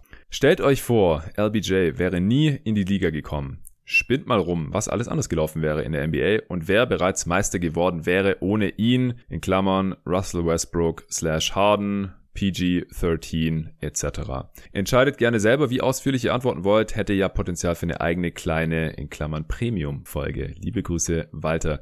Ja, vielen Dank für die spannende Frage, Walter. Und das ist jetzt tatsächlich einer der wenigen Kandidaten heute, wo wir sagen, das müssen wir leider vertagen. Und das hat auch einen ganz bestimmten Grund, was wir hier auch schon mal im Pod angekündigt haben. Wenn der traurige Tag kommt und LeBron James Karriere zu Ende ist, dann haben Nico und ich schon fest ein eigenes kleines Podcast-Projekt geplant, wo wir LeBron James Karriere gebührend verabschieden wollen in Podcast-Form. Da werden sich nochmal diverse Playoff- und Final-Serien zu Gemüte geführt und ja nochmal Revue passieren gelassen, nochmal analysiert, seine gesamte Karriere hoch und runter und da werden dann sicherlich auch solche Fragen besprochen. Wir hoffen, dass der Tag noch nicht bald ist und dass er uns noch ein paar Jahre mit seinem tollen Basketball beehrt und weiterhin ja sehr viel langsamer altert als der Durchschnitt durchschnittliche Mensch, abgesehen vom durchschnittlichen NBA-Spieler. Und deswegen, ob das jetzt nächstes Jahr kommt oder in fünf Jahren, keine Ahnung, aber es wird kommen. Vielleicht als Teil von jeden Tag NBA dann oder als kleine eigene Podcast-Serie, keine Ahnung. Aber wir freuen uns jetzt schon drauf, oder Nico? Ja, ich kann es einerseits kaum erwarten und andererseits hoffe ich, dass es nie passiert. Nie. LeBron spielt bis 50. ja, eben. also. Ja, wenn es so ist, dann ist es halt so. Dann können wir auch nichts für. Ne? Marco Dahms schreibt, moin ihr beiden. Was würdet ihr vom folgenden Trade halten? Jeremy Grant gegen Moses Moody, James Wiseman und Jonathan Kuminga. Die Pistons müssten dafür noch zwei Spieler waven. Ich würde Trey Lyles und Rodney McGruder waven. Da hat er ja schon die Vorkehrungen getroffen hier. Danke für eure Antwort. Ja, danke für die Frage. Also, ich fange jetzt vielleicht mal an. Meine erste Eingebung war, Jeremy Grant ist eigentlich keine drei Lottery-Picks wert, denke ich. Also, das sind einfach wenige Spieler. Und ich hatte ihn ja gerade hier erst bei meinen Non-All-Star äh, 5 mit drin er, er ist halt nicht auf diesem Star-Level. Also, das ist mal das allererste. Und selbst wenn man den New Car of the Lot-Effekt einbezieht und sagt, ja gut, Wiseman, ist der jetzt gerade noch Lottery-Pick wert? Ja, weiß ich nicht. Vielleicht kommt wahrscheinlich auf die Evaluation des jeweiligen Teams an, was die noch in Wiseman jetzt sehen. Äh, bei Kuminga ist es ja im Gegensatz dazu noch so, dass er noch nicht mal runter ist vom Parkplatz. Moody bekommt gerade ja, so mehr oder weniger Garbage-Time bei den Warriors. Also ich glaube halt, dass Moody und Kuminga noch als auf jeden Fall Lottery-Pick wert haben aktuell. Und Wiseman wahrscheinlich auch noch. Also so oder so denke ich, ist es relativ viel für einen Jeremy Grant. Auf der anderen Seite ist es halt schon auch so das Niveau Spieler, an das ich vor der Draft gedacht habe, als ich hier im Pod gesagt habe, wenn die Warriors irgendwie sowas angeboten bekommen für ihre zwei Lottery Picks, also den der Wolves, ihren eigenen und Wiseman, dann sollten sie wahrscheinlich zuschlagen, weil sie halt absolut im Winnow sind und weil halt ein Jeremy Grant Level Spieler ihnen sehr viel mehr weiterhilft als diese drei Young Guns hier. Ich würde wahrscheinlich von der Tendenz her da nicht sofort zuschlagen und mal noch zumindestens bis zur Trade Deadline warten, ob da nicht noch ein echter Star verfügbar wird, wo man dann halt diese drei Spieler und Wiggins zum Beispiel reinschmeißen könnte. Vielleicht noch ein Future Pick oder so. Das äh, würde ich mir, glaube ich, hier tendenziell noch offen halten. Wie siehst du das? Ja, also ich glaube auch, dass Jeremy Grant äh, den Warriors durchaus helfen könnte. Ja. Ähm, auch wenn man diese Spieler verliert, aber ich würde es da ähnlich handhaben und ähm, mir die Assets eher noch aufbewahren, bis sich da vielleicht noch was Besseres auftut, wo man dann halt eben noch unter entsprechender Zugabe dann äh, vielleicht noch was Besseres bekommen kann, weil äh, Stand jetzt würde ich diesen Deal aus Warriors Sicht, glaube ich, nicht machen. Ja. Aus Pistensicht, wie siehst du es da?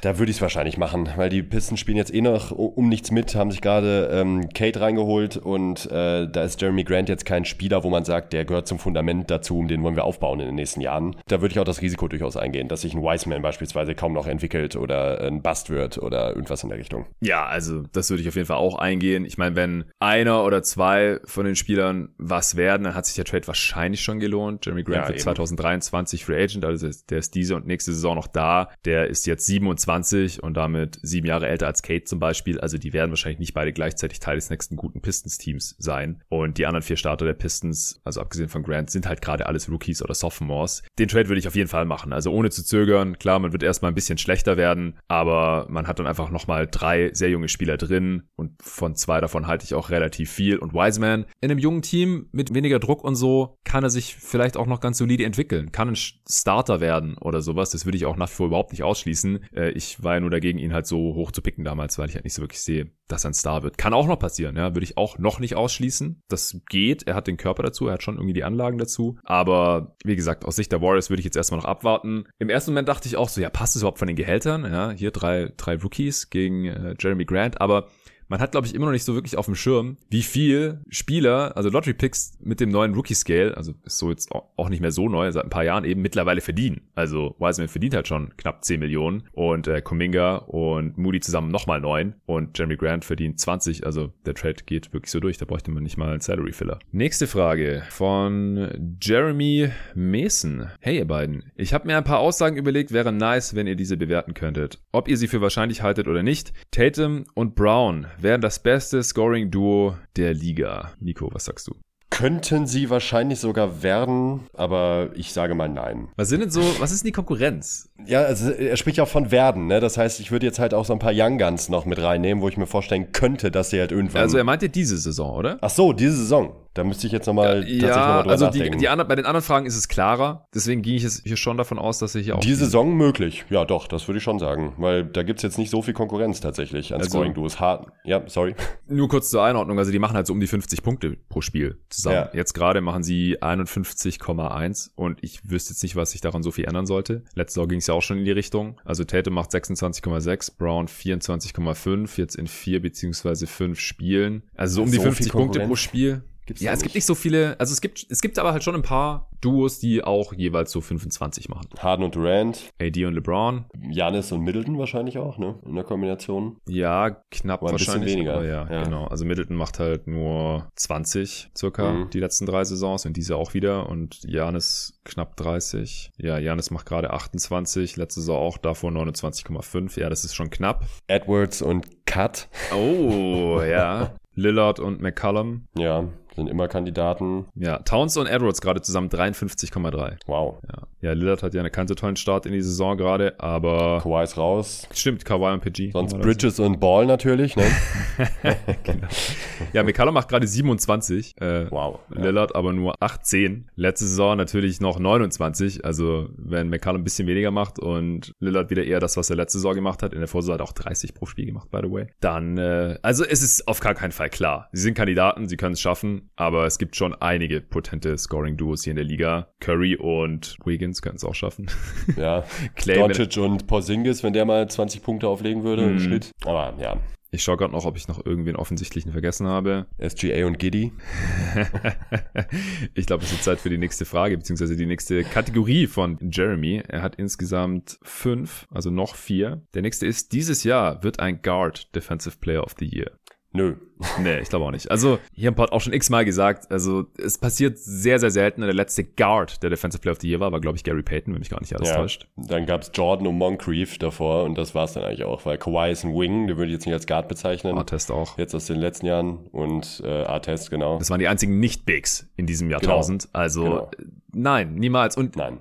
die Worte sind ja auch ein bisschen smarter geworden. Also, Point of Attack Defense braucht man schon, auch als Contender aber es ist halt, also ein Guard-Defender, der kann einfach eine Defense alleine nicht besser machen, weil wenn auf den anderen vier Positionen äh, Gemüse rumläuft. Ja, kann der eine Guard-Defender das halt nicht ausgleichen. Ja, das ist halt positionell gesehen so. Der defensive Einfluss ist immer größer, je näher man am Korb verteidigt, weil man dann halt jeden Korbleger beeinflussen kann. Eventuell im Fall von den ganz krassen Rim Protectern vermeiden kann, dass die Spiele überhaupt zum Korb gehen. Und deswegen haben Bigs einen sehr viel größeren defensiven Einfluss. Und das wissen die Voter da mittlerweile auch. Und deswegen halte ich es für extrem unwahrscheinlich, dass nochmal ein Guard Defensive Player of the Year wird. Geschweige denn diese Saison. Also solange ein Rudy Gobert in der Liga rumläuft und wir auch noch einen Beat haben und noch diverse andere sehr gute Big-Verteidiger, da werden es Wings sehr schwer haben. Letztes Jahr hat Simmons da ja noch ein bisschen Hype bekommen, aber am Ende hat es aus meiner Sicht zum Glück nicht gereicht und ein Guard hat keine Chance. Jo. Nächster Take von Jeremy. Ja Morant wird MIP. Start du mal.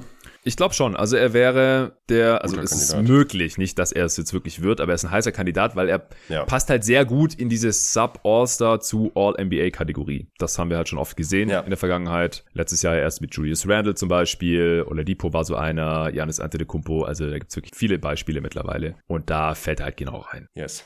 Nächster Take. Die Mavs schaffen es gerade so übers Play-In in die Playoffs.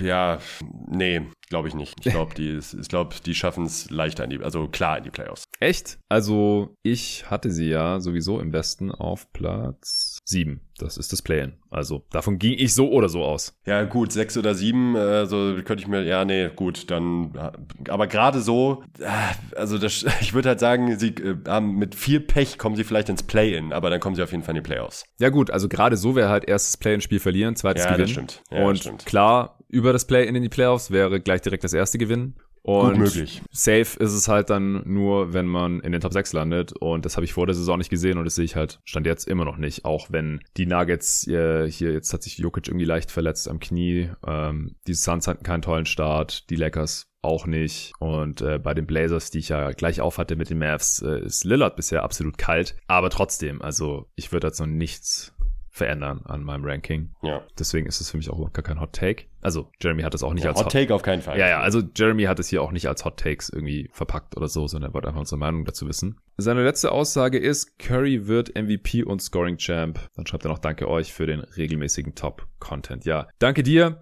Ja, also, dass Curry MVP werden könnte, das würde ich überhaupt nicht ausschließen. Also letztes Jahr hat er ja noch einen Late-Push gehabt, aber dann natürlich keine Chance gehabt, weil die Warriors ja auch nicht in die Playoffs gekommen sind. Und dieses Jahr werden die aus meiner Sicht ganz klar in die Playoffs kommen. Die Warriors sind besser und wenn die 50 plus Siege holen, dann ist Curry da ein ganz heißer Kandidat. Topscorer war auch schon letzte Saison. Wenn er auf dem Niveau wieder zockt, warum nicht? Ja, richtig. Ist langweilig, aber äh, so ist es. Ja, zwei Fragen haben wir noch. Benedikt Krackhardt schreibt, kann DeMar DeRozan All-Star werden? Unter Pop hat er seine Playmaker-Fähigkeiten stark verbessert und macht bisher im Bulls-Trikot eine sehr gute Figur, wie ich finde. Auch der Fit scheint in Chicago, anders wie ich vermutet habe, ganz gut zu sein. Dein Lieblingsthema, Nico? Fucking DeMar DeRozan. Ich verstehe es auch nicht. Warum verfolgt der Typ mich so? Also ich, ich musste mir den jetzt jahrelang angucken, ungewollt, wohl bemerkt. Ja. Und äh, jetzt geht schon wieder los. Ja, klar kann der All-Star werden, auch im, also wenn dann im Osten, ähm, bei, bei, bei der Konkurrenz, wenn Carino länger ausfällt, ähm, Harden weiter gurkig spielt, äh, wer weiß, ist jetzt zumindest nicht auszuschließen. Aber äh, er ist für mich kein richtiger All-Star-Spieler, auch, auch im Osten nicht. Er ist bisher gut gestartet, keine Frage. naja, Und- also ich hab's, ich hab's mir gerade nochmal angeschaut. Ja. Weil ich dachte auch, so, also offensiv war das Boxscore-mäßig halt gut gestartet, ne? Und spielt bei den Bulls. Das Ja, macht schon viel aus, glaube ich, für einen True Shooting All-Star-Case. 51 Prozent. Also ich hoffe sehr stark, dass im Jahr 2022 kein Spieler, der so ineffizient punktet, auch wenn er seine 20 Punkte pro Spiel macht, All-Star wird. Also Naja, bitte. Russell Westbrook hat es noch mit einer katastrophalen True Shooting in All-NBA-Team geschafft, ne? Ja, stimmt. Also, just saying. Ja, aber hat, ja, Westbrook hatte auch nochmal einen ganz anderen Hype erfahren. Ja, auch zu Recht mehr Hype als DeRozan, wenn ich das mal so sagen darf. Im Osten ist vieles möglich, was All-Stars angeht. Letztes Jahr ist ja auch sein Teamkollege Vooch All-Star geworden und Levine für die Bulls. Also die würde ich auch beide vor DeRozan im All-Star-Team sehen. Und dass die drei Ja, stellen, das sehe ich überhaupt nicht. Dass er Vooch vielleicht überholen kann, so in der Wahrnehmung und dann irgendwie von den Coaches reingewählt wird, nochmal auf seine alten Tage, will ich jetzt nicht ausschließen. Aber das letzte All-Star-Game von DeRozan ist jetzt halt auch schon eine Weile her. Das war 2017, 18 und danach ist er da nicht mehr wirklich rangekommen. Aus meiner Sicht auch zu Recht. Er ist halt für mich in dieser Kategorie Sub-All-Star. Relativ klar. Und ich Aber- denke, der wird auch bleiben. also, äh, muss ich dir auch sagen an der Stelle, bisher bei plus 8,9. Oh yeah. Mhm. Ja, Mhm. das, Also- äh, das behalten wir mal im Auge. Äh, laut, Ja. wo hast du es her? Clean the Glass? Ja. Ey, laut BKRef ist sogar plus 14,9. Boah. Ey, er hat, nochmal für die Hörer, die noch nicht so lange dabei sind, weil das hier so ein wiederkehrendes Thema ist. DeMar DeRozan hat bisher in einer einzigen Saison, hat das Team mit ihm auf dem Feld besser gespielt, als wenn er saß. Und das war 2011, 12 in seiner dritten Saison. Da war er bei plus 3,9. Das ist laut Basketball Reference, da ist die Garbage Time nicht rausgerechnet. Und bei Clean the Glass ist hier rausgerechnet. Deswegen unterscheiden sich die Werte. Das heißt hier diese plus 14,9. Da ist einiges davon in der Garbage Time gewesen, wenn es bei Clean the Glass nur plus was ist? 8? 8,9. 8,9. So. Und danach hat jede Saison, also die zwei Saisons davor und danach, jede Saison haben zuerst die Raptors jahrelang und dann auch die Spurs in allen drei Jahren immer besser gespielt, den Gegner mehr ausgescored, wenn DeMar DeRozan auf der Bank saß. Und die letzten zwei Jahre haben sogar die Spurs mehr Punkte kassiert, als sie gemacht haben, wenn DeMar DeRozan auf dem Feld stand. Und zwar beide Saisons 2,5 Punkte, witzigerweise. Und dieses Jahr ist halt auf einmal hier plus 14,9. Ja, super small sample size, würde ich sagen. 139 Minuten. Wir behalten es im Auge. Ich würde mich natürlich freuen, wenn er hier diesen Trend endlich mal umkehrt. Und naja, zumindest auch, wenn man sich diese Statistik anschaut, ein äh, nachweislich Winning Basketball Player ist. Aber danke für den Hinweis. Hatte ich jetzt so echt noch nicht auf dem Schirm. Letzte Frage für heute hier. Gideon Racho schreibt, moin ihr beiden. Für wie groß haltet ihr die Unterschiede in der Qualität der General Manager und wer sind aus eurer Sicht die Besten der Liga? Danke für diesen tollen Podcast. Ja, vielen Dank für diese tolle Frage, Gideon. Wir haben kurz drüber nachgedacht, wäre nämlich eigentlich auch ein Thema für einen eigenen Pod. Da kann man locker 30 bis 45 Minuten drüber quatschen. Wir haben gesagt, locker, wir hauen jetzt einfach ohne Reihenfolge ein paar Namen raus, die für uns zu den besten Managern der Liga zählen ob das jetzt immer der GM ist oder ob der Posten President of Basketball Operations heißt oder wie auch immer. Wir gehen hier einfach vom Entscheider aus, also der Dude, der da im Front Office letztendlich die Strippen zieht. Oft ist natürlich auch der Owner, ja, das spielt ja auch noch mit rein. Das darf man nicht vergessen. Oft können die GMs halt auch nur das umsetzen, dürfen nur das umsetzen, was die Ownership Group oder der Governor, der Besitzer da eben vorschreibt. Wenn man das jetzt wirklich in ein definitives Ranking pressen wollen würde, dann müssten wir hier, glaube ich, ja, für und wieder diskutieren und argumentieren und das würde dann wirklich zu weit führen. Aber da wir jetzt hier auch schon relativ lang quatschen und wir noch einen zweiten Part aufnehmen wollen, würde ich sagen, hauen wir jetzt einfach mal ein paar Namen raus. Ich habe die jetzt in verschiedene Kategorien unterteilt. Wie bist du da vorgegangen, Nico? Äh, ich habe einfach ein bisschen Brainstorming gemacht und tatsächlich keine klaren Kategorien gemacht, obwohl es ja schon was anderes ist, ob man über viele Jahre einen Contender managen muss ja. als GM oder halt ein Rebuilding-Team. Also da kann man durchaus Kategorien aufmachen. Aber ich habe jetzt einfach mal versucht, losgelöst davon ähm, GMs in meinem Kopf zu bewerten, Daten, die ich als positiv im Kopf habe und habe dann stellenweise nochmal nachgesehen, ob das denn auch wirklich so ist, weil fehlerlos ist keiner und das, sollte auch nicht der Maßstab sein, den man anlegt, sondern immer halt gemessen an den Umständen und an den Möglichkeiten, die die GMs hatten in ihrer, ähm, in ihrer Laufbahn, wie sie damit umgegangen sind. Ja, vielleicht erstmal die erste Teilfrage von Gideon. Äh, für wie groß hältst du denn die Unterschiede in der Qualität der GMs? Schon ziemlich groß, muss ich sagen. Mhm. Also ich äh, glaube schon, dass es da äh, klare Abstufungen gibt. Also ich finde, die Unterschiede waren mal riesig riesig. So vor 10, 15, 20 Jahren, als ich angefangen habe, die NBA zu verfolgen und mich dann auch intensiver mit den Transaktionen der GMs und was da wohl so der Plan zu sein scheint, auseinandergesetzt habe. Also als da noch Typen wie Isaiah Thomas bei den Knicks oder Elgin Baylor bei den Clippers die Unwesen getrieben haben. Also gerade diese Ex-Spieler, ja, die halt die Posten auch bekommen haben, nicht weil sie schon unter Beweis gestellt hatten, dass sie ganz tolle Manager sind, sondern einfach, ja, war mal ein geiler Spieler, sollte sich wohl mit Basketball auskennen, der will den Job, hat einen guten Eindruck gemacht und jetzt darf er hier mal machen. Und Besitzer wie Dolan haben dann halt auch den Geldhahn da in New York unendlich weit aufgedreht und dann kamen da die wildesten Kader raus bei den Knicks, also Mitte der 2000er. Sowas sehen wir eigentlich heute einfach nicht mehr. Also ich finde, da agieren eigentlich alle Front Offices mittlerweile auf einem zumindest akzeptablen Level, oder? Also ja. ich finde, es hat sich schon angeglichen. Also ja, doch, die schon, haben schon dazugelernt so und Manager haben auch eine kürzere Leine und dann hier so die letzten ähm, ja Überbleibsel dieser Kategorie, ja war mal ein Spieler, jetzt soll der hier das Team aufbauen, wie Divac oder so, die halten sich dann auch nicht mehr allzu lange im Sattel. Also die sind dann auch recht schnell weg vom Fenster heutzutage, finde ich. Oder Elton Brand zum Beispiel auch nochmal so einer. Stimmt, ja, stimmt. Gutes Beispiel, ja. Also ich würde jetzt hier mal die ganz großen Namen raushauen, die ja für mich da zweifellos reingehören. Natürlich hier The Godfather, Pat Riley, der schafft es einfach immer wieder. Klar, er hat einen guten Markt, also kein riesiger Markt, vergisst man immer, Miami ist keine große Stadt, die ist relativ klein, ich habe da ja mal gelebt, ist nicht so viel größer als Stuttgart oder so. Aber die Marktgröße ist da jetzt nicht so super entscheidend, sondern da ist einfach geiles Wetter das ganze Jahr über. Und die NBA-Saison findet halt hauptsächlich in den Wintermonaten statt oder im Spätherbst und im Frühling. Und da ist es halt im Großteil der USA noch recht kalt. Und es liegt Schnee und oder es regnet und in Miami halt nicht. Und deswegen, klar, er hat da Standortvorteile, es gibt auch ein tolles Nachtleben, es gibt einen Strand, die Spieler können äh, irgendwelche Villen haben mit einem eigenen Bootssteg und so, wie es LeBron zum Beispiel auch hatte da in Coconut Grove. Und das, das ist natürlich ein Faktor, der spielt Riley in die Karten. Aber ich glaube, der viel größere Faktor ist noch, weil zum Beispiel Orlando ist jetzt, äh, ja, was das Klima angeht, auch nicht schlechter. Aber da will niemand hin äh, von den Free Agents offensichtlich und nach Miami halt schon. Und das ist halt auch, weil Riley einfach ein, Gewinner ist, ja. Also der, der, ja. der hat halt die Accolades, der kann da seine ganzen Ringe auf dem Tisch ausbreiten in den Free Agent Meetings. Und der kriegt halt immer wieder hin, auch ohne Cap Space in Miami mittlerweile mehrfach schon, einfach Top Free Agents an Land zu ziehen. Jimmy Butler, die hatten keinen Cap Space. Kyle Lowry und dann draften sie halt auch sehr solide. Bam Adebayo, Tyler Hero. Dann haben sie dieses heftig geile Player Development Program da aus dem Ärmel geschüttelt. Eric Spolstra ist so ein Zögling von Pat Riley, ja, vom Videokoordinator zum Head Coach aufgestiegen, hatte immer das Vertrauen von Pat Riley, selbst als LeBron ihm den Shoulder Bump gegeben hat in den ersten Wochen der äh, Miami Thrice damals. Also für mich ist Pat Riley schon ja, vielleicht nicht das Nonplusultra. Dafür, ja, sind die Heat dann vielleicht doch nicht ganz dominant genug und dann wird halt doch immer wieder vielleicht ein etwas zu teurer Vertrag rausgegeben, Dion Waiters. Aber unterm Strich ist, ist Pat Riley halt schon so auch über die letzten 20 Jahre oder so so ein bisschen das Maß der Dinge, hat mehrere Contender aufgebaut. Mitte der 2000er noch mit Shaq, das ist auch ein sehr riskanter Trade, by the way. Dwayne Wade gedraftet, Titel geholt, dann LeBron und Bosch mit Wade da vereinen können. Dann sind sie ja schon wieder in den Finals gewesen, jetzt hier mit äh, Butler, Bam und Co. Also Riley gehört hier definitiv ganz oben mit rein. Ja, Riley hatte ich auch mit auf der Liste, gerade wenn man halt eben ein bisschen noch die Legacy mit einbezieht, beziehungsweise halt auch die äh, Langlebigkeit der, der Karriere. In dem ja. Kontext hätte ich dann auch R.C. Buford noch genannt, der bis vor kurzem, also bis auf die späteren Jahre, ähm, wo er stellenweise durchaus kritische äh, Managemententscheidungen getroffen hat, halt es auch geschafft hat, über fast zwei Jahrzehnte einen Contender am Laufen zu halten. Auch da, wie, wie ich eingangs schon gesagt habe, gibt es halt natürlich immer wieder Fehlentscheidungen, die man bemängeln kann, aber die gibt es überall. Die gibt es auch bei Riley. Jetzt in dem, äh, der hat auch äh, Verträge ausgehändigt, jetzt beispielsweise an Tyler Johnson oder äh, andere Spieler. Aber hat es ja. halt dann auch immer wieder geschafft, die irgendwie zu traden oder ja, äh, trotzdem halt eben gewinnbringend wieder einzusetzen. Und das war bei RC Buford halt eine lange Zeit auch so. Ähm, den hätte ich jetzt aber nicht mehr genannt, weil er halt auch nicht mehr aktiv ist. Ich bin jetzt auch von Aktiven ausgegangen. Ja. Ähm, deshalb würde ich jetzt äh, Masai Ujiri ins Feld führen, äh, um es mir da mal ein bisschen leicht zu machen, auch weil er eigentlich immer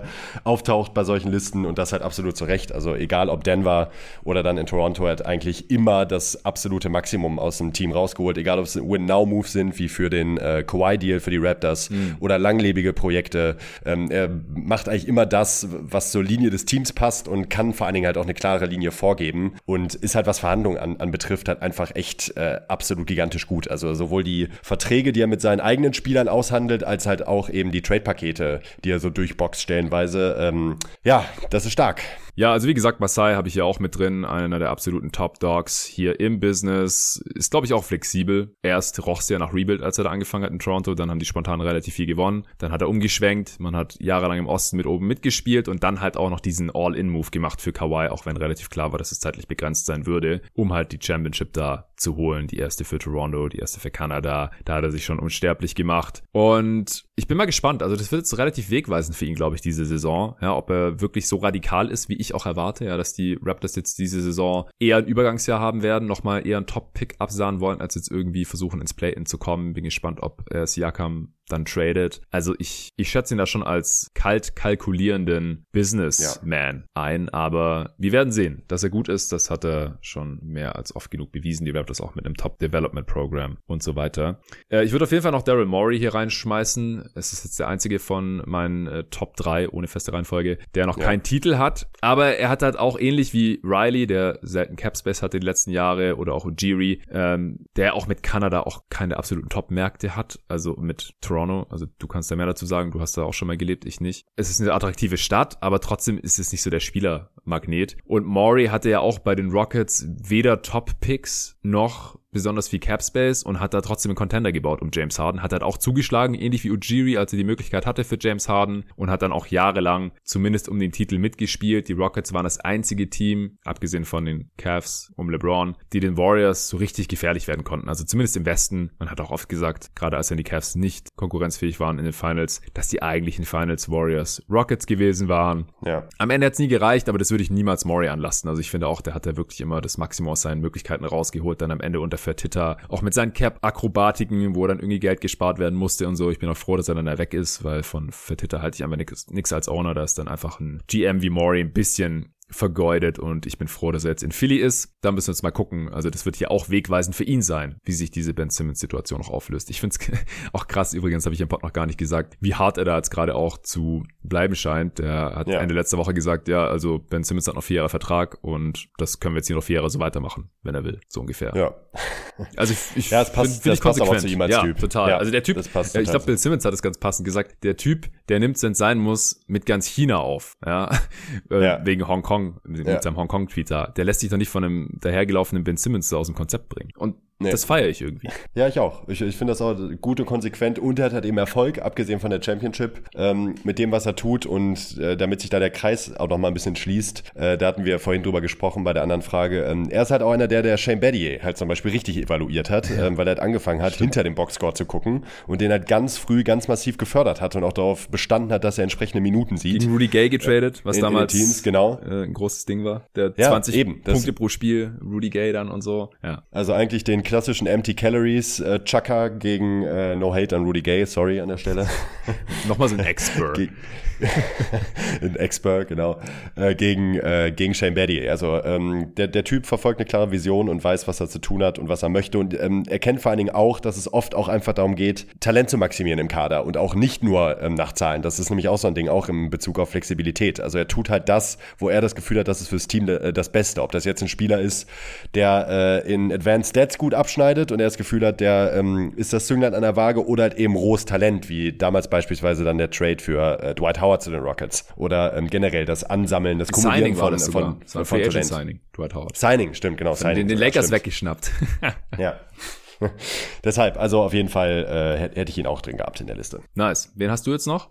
Ich habe noch ähm, äh, John Horst finde ich gar nicht schlecht von den Bucks. Da wirst du dich jetzt mit Julian Lage dann anlegen müssen auf Twitter wahrscheinlich. Ja, wahrscheinlich. Also der, ähm, der passt jetzt nicht mehr in diese Kategorie, von der wir gerade gesprochen haben, aber war jetzt bei mir im erweiterten Kreis von aktuellen GMs, die ich eigentlich ziemlich gut finde. Genauso wie Sean Marks. Ja. Der würde ich da auch in die äh, Liste reinschmeißen. Ähm, Presti bin ich ein bisschen ambivalent, um ehrlich zu sein. Ähm, hm, Habe ich jetzt auch nicht mit reingenommen. Weil, also der wurde halt extrem abgefeiert für drei Drafts in Folge KD, Westbrook und Harden zu draften. Also das ist einfach. Davon zerrt halt immer noch. Ja, es ist unprecedented. Und dann noch Ibaka und ähm, Steven Adams ein paar Jahre später. Also das ist einfach unfassbar gut. Aber danach waren die Picks dann halt auch sehr viel schlechter. Ähnliche, jo. ähnliches Prinzip, ja, athletische Dudes, denen wir nur noch das Basketballspielen beibringen müssen, so ungefähr. Äh, aber die Picks waren natürlich auch nicht mehr so hoch. Ja, also KD war der zweite Pick, Westbrook der vierte und Harden der dritte da hat man natürlich auch eine sehr viel höhere Erfolgschance, als wenn man dann später äh, nur noch irgendwo in den 20ern draftet und so. Ja. Aber da waren dann auch viele Misses dabei und er hat es nie hinbekommen, mit diesem Talent einen richtigen Contender zu bauen. Also das ist es eben. Ja, Harden dann auch, auch verloren, ja, kann man das wirklich ihm anlasten? Wahrscheinlich nicht. Das ist halt wieder hier Stich, Stichwort Ownership. Also es ist halt auch super schwer, die Arbeit von Front Offices zu evaluieren, weil letztendlich sind sie halt wahrscheinlich gar nicht die finalen Entscheider, sondern das sind die Besitzer, weil die bezahlen die Rechnungen und ja. bei den ganz großen Entscheidungen, da wollen die meisten dann halt auch äh, schon nochmal irgendwie ihr Servus drunter setzen. Und da kann der GM dann halt nichts machen. Ja, und deswegen schwer zu evaluieren, was war da wirklich möglich in äh, OKC, musste Harden wirklich gehen gelassen werden ähm, und war das dann wirklich so schwer, unter den Bedingungen mal noch irgendwie einen guten fünften Starter zu finden für dieses Team. Er hat halt nie einen Shooter irgendwie ja, dazustellen können oder so. Ne? Das hatte ich mir halt auch. Also, ja. Das war schon irgendwie ein Fail. Also, dass dann irgendwie ja. so Daquan Cook oder so, oder vielleicht die beste Lösung war, oder Anthony, Anthony Morrow. Morrow. Ja, genau. Ja. Ja, abwarten. Also ist noch ein bisschen TBD, was er jetzt so beim zweiten großen Rebuild in Oklahoma City veranstaltet. Ich finde, er hat es sehr gut und konsequent umgesetzt, äh, den, den Rebuild dann da einzuleiten, ja. sehr viel PG und Russ noch rausgeholt zum richtigen Zeitpunkt. Also man kann ihn hier definitiv nennen, gar keine Frage. Aber sein Resume ist halt noch nicht ganz so gut wie das von Riley oder Ujiri, wie ich finde. Maury ist so ein nee. bisschen ähnliche Kategorie, aber der hat halt nie die Top-Picks und hat es trotzdem hat eigentlich dasselbe geschafft wie Presti, aber ohne halt diese drei Top-4-Picks. Ja. Ähm, Sean Marks hatte ich auch drin, auch Michael Winger von den Clippers äh, kann man hier noch nennen, weil die beide halt diese Märkte in New York und LA total maximieren. Die haben es geschafft, da Stars hinzulocken, obwohl sie halt nur ganz, ganz, ganz klar die Nummer zwei in ihrer Stadt sind, die Clippers und Nets halt. Und trotzdem ja. haben beide halt einen absoluten Contender da aufbauen können. Klar, die Möglichkeiten haben halt nur diese beiden Teams und dann noch die Lakers und die Knicks und vielleicht noch die Bulls, wenn man sie dazu zählen möchte. Aber man muss es halt offensichtlich auch erstmal hinbekommen. Das haben die anderen Franchises in der Form nicht geschafft. Klar, die Lakers haben LeBron bekommen und dann noch AD. Aber das lag nicht an einem tollen Management die Jahre davor. Das war bei den Clippers schon deutlich besser gewesen, bis Kawhi und George dann da dazugekommen sind.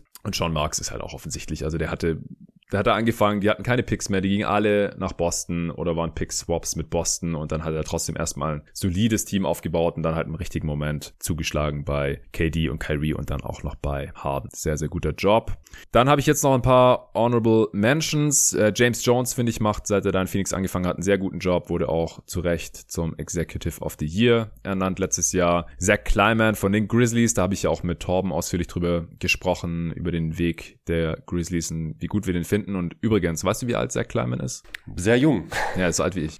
Das oh, krass. Ja, ist immer wieder krass. 33. Und ist jetzt auch schon ein paar Jahre da. Und Travis Schlenk, die letzten paar Saisons äh, da in Atlanta hat er auch einen sehr guten Job gemacht. Also das ist ein super tiefer Kader. Äh, nicht so viele Top-Picks jetzt auch gehabt oder nicht das Draft-Glück da gehabt, irgendwie an vier noch einen Star, Star ziehen zu können, sondern hat dann da halt Hunter nehmen müssen, in Anführungsstrichen. Also im Prinzip Trey Young und dann halt darum drum, drumherum ein sehr, sehr, sehr solides Team gebaut, für Capella getradet, Gallinari und vor allem Bogdanovic reingeholt in der Free Agency. Das sieht alles auch sehr, sehr solide aus. Ja, und Ainge war ich auch immer gut, bis er rausgegangen ist. Also ich, ich war Ainge-Fan. Ja, der ist jetzt nicht mehr aktiv. Ich finde Ainge, ah, finde ich auch ein bisschen kritisch. Also ich will ihm das nicht zu sehr anlasten, dass er da ewig auf seinen Picks sitzen geblieben ist und letztendlich da nicht so viel bei rumkam. Aber klar, also das Retooling nach den Big Three da oder Big Four, wie auch immer in Boston, also mit Pierce, Garnett, äh, Rondo und dann ja auch Ray Allen, der aber als erster weg war, das dann so radikal einzureißen, also das braucht natürlich auch Eier und die hat er immer wieder bewiesen. Und und dann halt direkt um Jalen Brown und Jason Tatum da direkt den nächsten Eastern Conference Finalisten aufzubauen. Das war schon sehr, sehr beeindruckend. Äh, der Thomas Trade war sehr, sehr stark, den dann aber auch rechtzeitig wieder abzuschenken, wofür er stark, stark kritisiert wurde. Noch heute, bis heute noch eine Kritik steht, was ich nicht ganz nachvollziehen kann, weil sein Job ist halt, nee. das Beste fürs Team zu machen und also Thomas, also sie haben ihn bestimmt nicht gezwungen zu spielen und er war halt, also er war halt noch nicht für Agent, sie konnten ihm noch nicht mehr Geld geben. Also es ist nicht seine Schuld, dass Thomas dann seither verletzt war und nie wieder derselbe war. Äh, zudem kam übrigens auch eine Frage, die wir jetzt gar nicht mehr mit reingenommen haben die kam vorhin noch, ähm, ob Isaiah Thomas nochmal es in irgendein Team reinschaffen kann. Also ich glaube, der Zug ist einfach abgefahren. Er, er ist so klein und bei solchen Spielern ist der Margin for Error einfach so, so, so klein. Wenn der ein bisschen an Explosivität, er war ja auch ein starker Finish in der Zone, wenn, wenn die das verlieren, in der Defense war eh schon eine Schwachstelle, du, du bist einfach nicht mehr spielbar in der NBA. Leider. Leider. Ich habe sehr gern zugeschaut, aber das ist einfach durch, glaube ich, mit ja. IT. Okay, und wir sind auch durch mit unserem Pod hier für heute. Vielen, vielen Dank fürs Zuhören. Danke auch an HelloFresh fürs Sponsoren. Vielen, vielen Dank für die ganzen Fragen. Wenn ihr auch Fragen stellen wollt und wenn ihr jede Folge bei Jeden Tag NBA hören wollt in Zukunft und äh, zum Beispiel auch den zweiten Teil mit nochmal so vielen Fragen hören wollt, dann dürft ihr gerne auch supporten auf steadyhq.com slash jeden Tag NBA. Den Link findet ihr natürlich auch in der Beschreibung dieses Podcasts.